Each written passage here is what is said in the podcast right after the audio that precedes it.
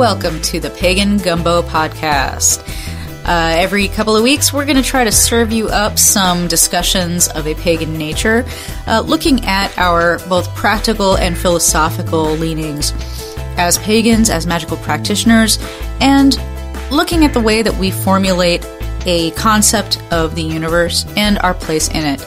Uh, your mileage may vary, and as always, this is about one way to look at things and not the way to look at things.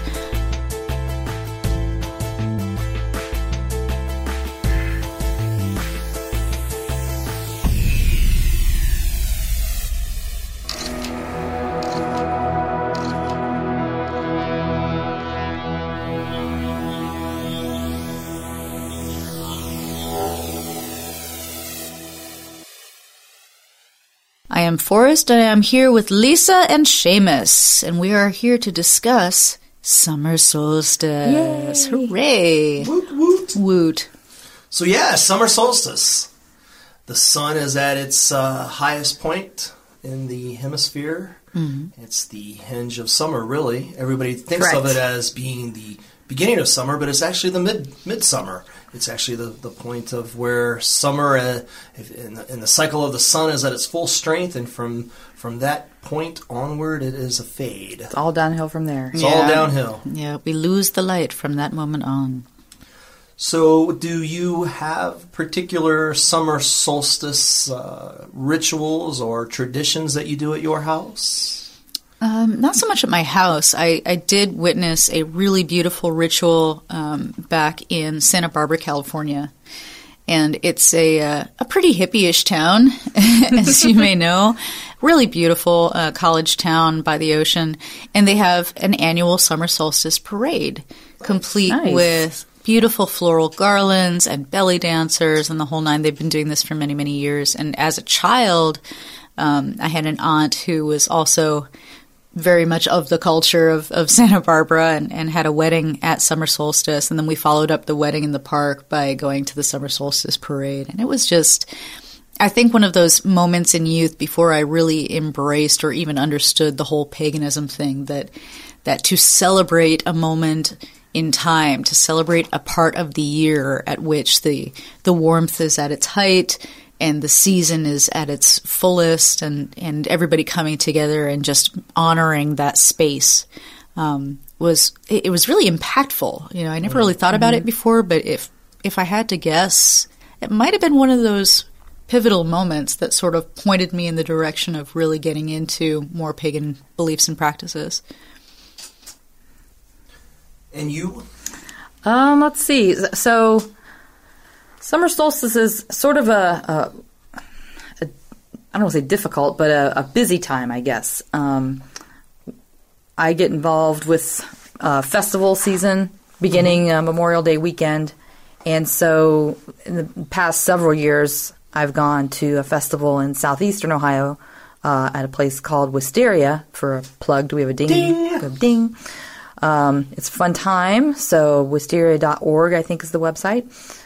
Uh, but anyway, it's a week-long, now it's a week-long festival um, with workshops and rituals and fellowship and music and all sorts of stuff, including a summer solstice ritual, which sometimes, for some years, I was one of the parties who would uh, put on the main summer solstice ritual, but they like to mix it up every so often, so uh, sometimes it's nice to sit back and not be an officiant or one yeah. of the officiants. So, um, so that's usually during the week, the third week of June.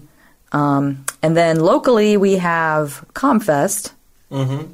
ding, um, where uh, the Druid Grove that I'm a member of, we've done a solstice ritual that weekend, that Sunday morning of ComFest. Uh, we started off doing it uh, because we wanted to, mm-hmm. and then eventually they put us on the schedule because apparently we weren't going to go away, so um, it's become sort of an official thing. So as far as that goes, Uh, solstice is sort of part of uh, a community service kind of feeling for me, mm. or, or, or community connections. And that I think that comes from the agrarian and pastoral cultures that, that we draw, many of us draw inspiration from. Uh, the crops are all planted. There's nothing more to do there. Yep. Uh, the flocks if, or the herds, whatever the culture was doing, were in the had been moved to the summer fields. Nothing really more to do there. Make sure that they they stay there, but that's about it.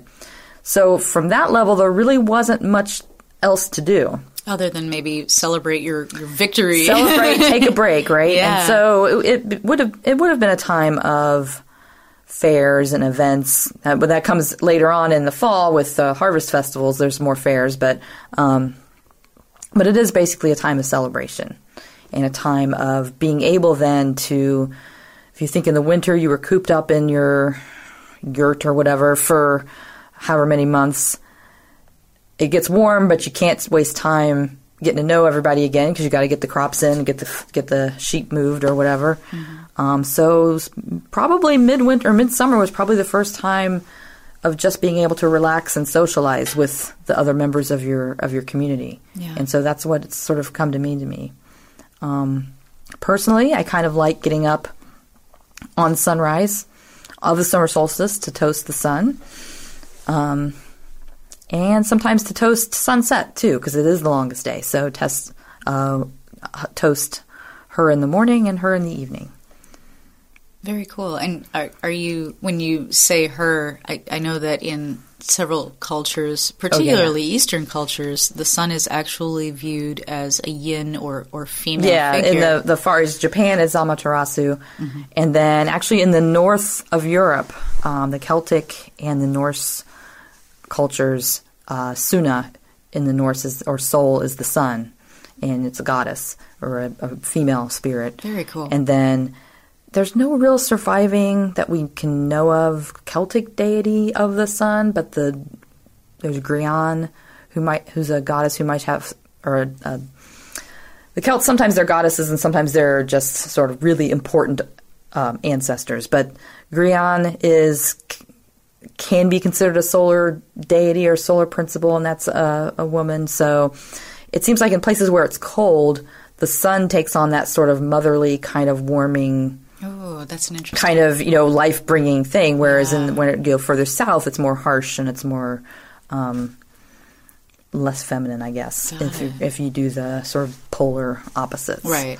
If you split so, it into like a yin and yang. Yeah, thing. Exactly. That's very cool. Exactly. So, so yeah, I, but I still have problems with uh, the moon as male, so I still tend to refer to her, the moon, as a she also. Right. So that's a okay. topic for another podcast, probably. Yeah, actually, I think it would be a, a great thing to talk about the the male and female aspects that we sort of ascribe to these different. Mm-hmm. Ideas and, and natural phenomena, and um, since gender itself is, is such a hot topic these days, mm-hmm. it may be Ooh, that might it be may a, be a really good thing for us to explore a little bit. Um, what's the Com in ComFest stand for? Oh, Community Fest. I'm sorry. Oh, very cool. So um, it's it was started out as a Vietnam War protest. Wow, and it's gone through many iterations since then. Um, so it's in its coming up on its fortieth year, maybe. Very cool. Um, and it's moved moved sites a couple of times and, and changed focus a couple of times, and now it's uh, in Goodale Park, locally here. Um, it's a perfect example of summer too. It, it is. It's, it's great for summer it's solstice. You know, it's everything. You know, I think of summer solstice. I think of uh, Chicago Saturday yes. in the park. Right. You know, it's just hot dogs and and and. Uh, nice, you know, cool, refreshing drinks. Yes. Um, Sometimes oh, too many. Got to stay hydrated. I usually leave before that starts. But uh...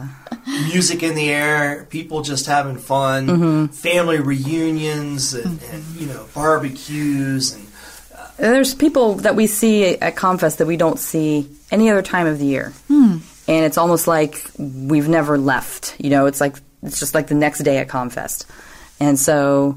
Or there's people that we haven't seen for a very long time, and you'll run into them on one of the walkways in the park. You're like, hey.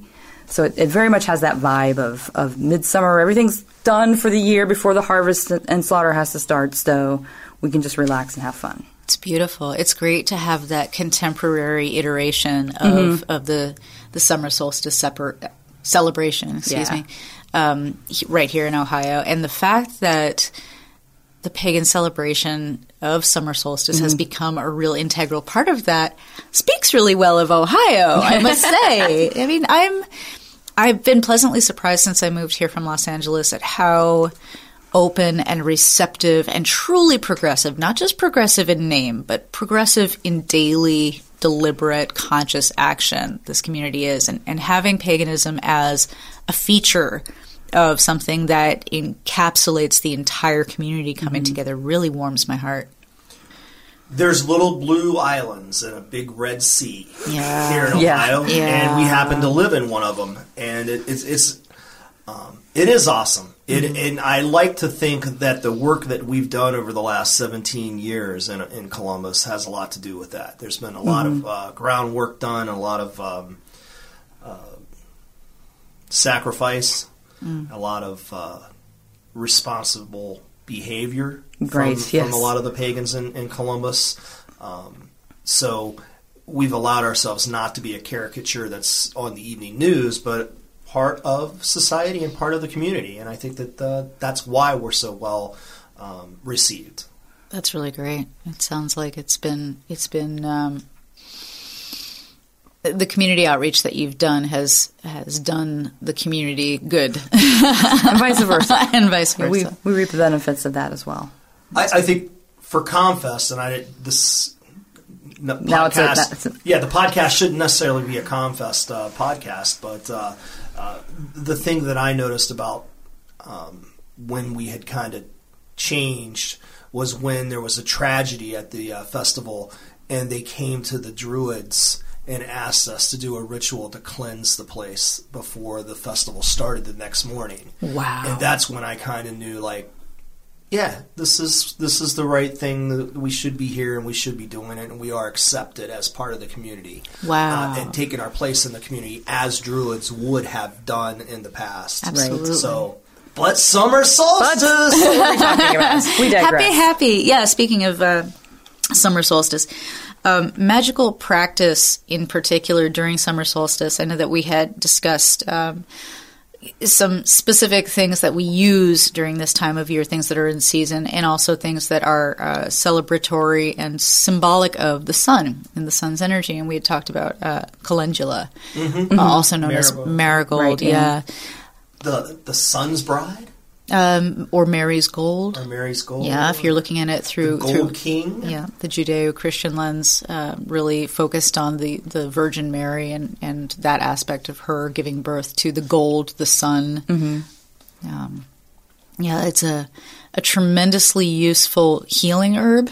Um, some tinctures and brews, and it's one of the herbs that are is pretty safely ingestible by most people. Um, always, always, always contact a phys- physician before you're going to use any herbal supplements. Um, calendula is often used to make baby skin salves because mm-hmm. it is so mild, um, and uh, it it renders this really beautiful golden colored liqueur when you when you steep it when you steep it in some nice hot water, and and uh, the flavor tends to be very mild, but some of the the solar aspects from a planetary magic perspective um, are healing, um, reintegration of the body, mind, and spirit, kind of realigning all of the pieces of the self to bring them back to the center. Um, authentic self-expression, honoring your truth, speaking truth, especially speaking truth to power, um, taking on authority roles. I think uh, Leo as a sign that, that we pass through when we're going through the summer mm-hmm. um, is the sign where we as human beings experience ourselves as leaders, as uh, symbolic of something greater than ourselves. This discussion that we're having of community is very, very relevant mm-hmm. to that. Um, community leaders. I know our, our forty-fourth president was a Leo, and uh, definitely embodied some of those. You know, the the um, what's the word I'm looking for when you when you speak with authority and you speak with presence, almost like being a really good actor. It's charisma. Yeah, okay. Charisma is a huge a huge part of that Leo energy. So um, a lot of the actors and Um, politicians and even lawyers, people who have to do a lot of public speaking, teachers, mm-hmm. will often um, incorporate calendula into their ritual and uh, make that a, something that infuses their being with that sense of personal authority and personal power, and being able to come from that place of um, you know, authentic self-expression. Anything else about I was just, I was, she was talking about herbs. And, yeah, herbs. Um, I was reminded, and I'm going to mess up the pronunciation of these names horribly because I didn't look them up earlier, but maybe I'll just leave the names out. People who are, who know Celtic mythology will know who I'm talking about. Uh, there was a there's a healer for the Tuatha De Danann who was uh, very he was their their number one healer, and uh, when Nuada lost his arm in battle, he uh, replaced it with a silver arm. So that's where Nuada gets the name Nuada, the Silver Arm. Um, but because he had a silver arm, he was imperfect. And in Celtic and probably other society, if a leader had any kind of blemish on him, he was not able to lead. So he had to step aside, and there's a whole other story about that. But in this story, uh, the physician has two children, Airmid, which is his daughter, and I can't remember the name of the, of the uh, son. And I think if I remembered it, I probably couldn't pronounce it anyway without thinking really hard about it. But his son, there's other stuff going on in the in the whole the whole tale. But his son figures out how he can fix Nuada's arm, mm. Nuada's arm, and so he fashions a brand new one for him that be, is a, a human or a god, whatever, the pr- appropriate arm. And so he replaces the silver arm with the correct arm, and it's whole again. And mm. so Nuada can re- resume his role as chieftain. Um, well, that enraged the father physician so much that he killed his son, as gods are wont to do on occasion. Mm. And somehow his, his, his son's blood hits the ground, and from that spring up all the healing herbs. Oh. And so the daughter, Airmid, gathers them up and organizes them. And in the tale, there's three hundred sixty-five of them, oh. which is ironic given the number of days there are in the year, right? Right. Um, she organizes them in a way so that way she can know. She spreads them out on her cloak to organize them. Well, the father's still not satisfied with this, and he takes her cloak and he, she shakes, he shakes it out. And so all the herbs scatter mm. across the land. And so she can't put them all back together. So Airmid herself is a god, goddess of healing, and her brother and her father are too, obviously. One's the brother, the, the male figures are more of a surgeon kind of thing, and she's more of an herbalist oh, kind of thing. But, uh, but so that's all supposed to happen on the summer solstice at midsummer. Oh. And so that's where I was going with that in a very long roundabout way. That's a very so, cool story. I so yeah, so so if you're doing ritual, you know, you can do ritual theater at that point in time. You can just read the myth. You know, there's all sorts of ways that you can incorporate that into whatever traditions one would have on the summer solstice. Yeah, mythology, I think, is a really great thing to to pull into a specifically summer solstice kind of kind of deal. Um, You know, you like you said, ritual theater. Mm-hmm.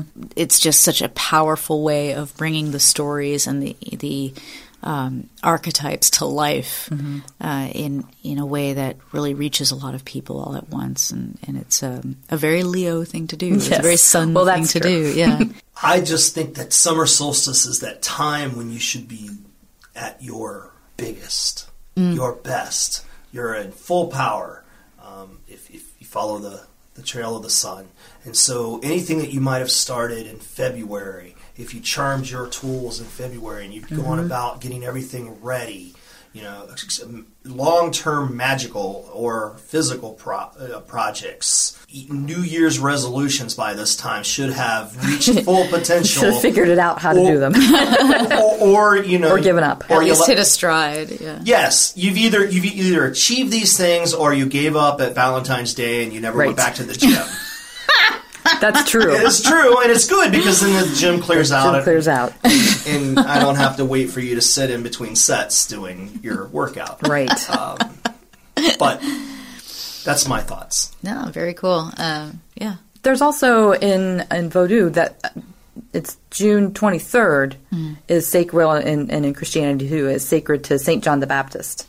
And so I know in New Orleans, uh, one of the shops takes people out to the one of the bayous that has a bridge over it. Really well prepared for, for this. But there is a Saint John's Bayou. That's probably, that's that probably would probably be the one.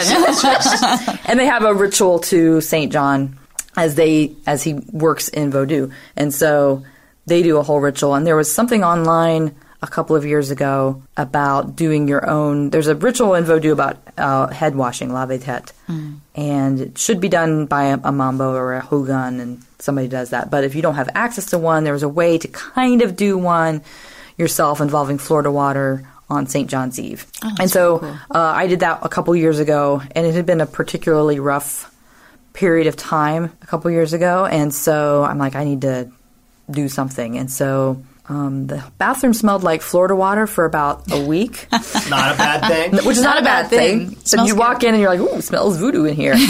um, but it, and I'm a natural skeptic. Mm-hmm. So I'm like, all right, well, we'll do this thing. So I do get the white flowers and the white candles, and because you got to, right? Right. And start to do the, uh, pour the Florida water over my head, and just that feeling, you know, with intent and with prayer and with a little bit of skepticism, saying eh, whatever, and just with the first pick up with a, a, a cup and pour it over my head, and with the first pour, you could almost feel the the ick and the stress and the tension of that time period sort of just flow down. I'm like, oh, hey, How I can this? feel that. Yeah. And then, so, you know, you did the two, three or nine times, I can't remember, and then soak for a while. And then it was very powerful. Excellent. And so um, I need to find it again. Yeah. Because, like, I, the internet is forever unless you're find, looking for something that you need. Right. That something you saw specific, last year or right. last week. Then it's no longer there. Right. You could probably get a hold of uh, a major corporation now, and they have all those records for you. Of when, oh. turns, I, when did I when did I Google that? Yes. Yeah, yeah. You're they right. Have I all forgot those about records. that. They have your browser history now. So they could look it up As for you. As if they didn't have it before. Yeah. Just just call, you know, Time Warner or one of those big corporations, yeah. uh, A T and T, and say, hey, could you look Can at you my look Google? look it up and see when I, when I found that Saint yeah. John's Day ritual? No. Well, we're running out of time, so we should probably lay this one to rest for summer solstice. I want to thank you both for coming and being a part of uh, the last couple of uh, podcasts that we've done here. It's a and, pleasure. Um, we- Pagan Gumbo Podcast would like to thank this episode's sponsors, Nui Cobalt Designs, talismans, tools, and supplies for the magically minded. Each is handcrafted and charged under optimal astrological conditions. We believe the sacred objects that support your practice should be both beautiful and powerful. Free shipping in the U S on orders over one hundred seventy-five dollars. That's nui cobalt designs dot com. And The Magical Druid. The Magical Druid offers a wide selection of handmade and specially crafted items to help you develop your personal spirituality, enhance your magical practice, and build your personal work. Check out all of our items at w w w dot magical druid dot com. If you would like to donate to this podcast, please go to pagan gumbo dot com backslash donate. If you have a business, a nonprofit, or some other type of group, or something that you would like to get the word out on, then how about sponsoring Pagan Gumbo? You can do so. Just let us know. If you have questions, comments, or show ideas, they can all be sent to info at pagan gumbo dot com. If you had complaints, tape them to our front door. We'll get to them. So, until we talk to you again, we appreciate you listening to us ramble. We thank you for your time and your effort. Until we meet again, be good to each other. Walk in balance, in honor, and wisdom.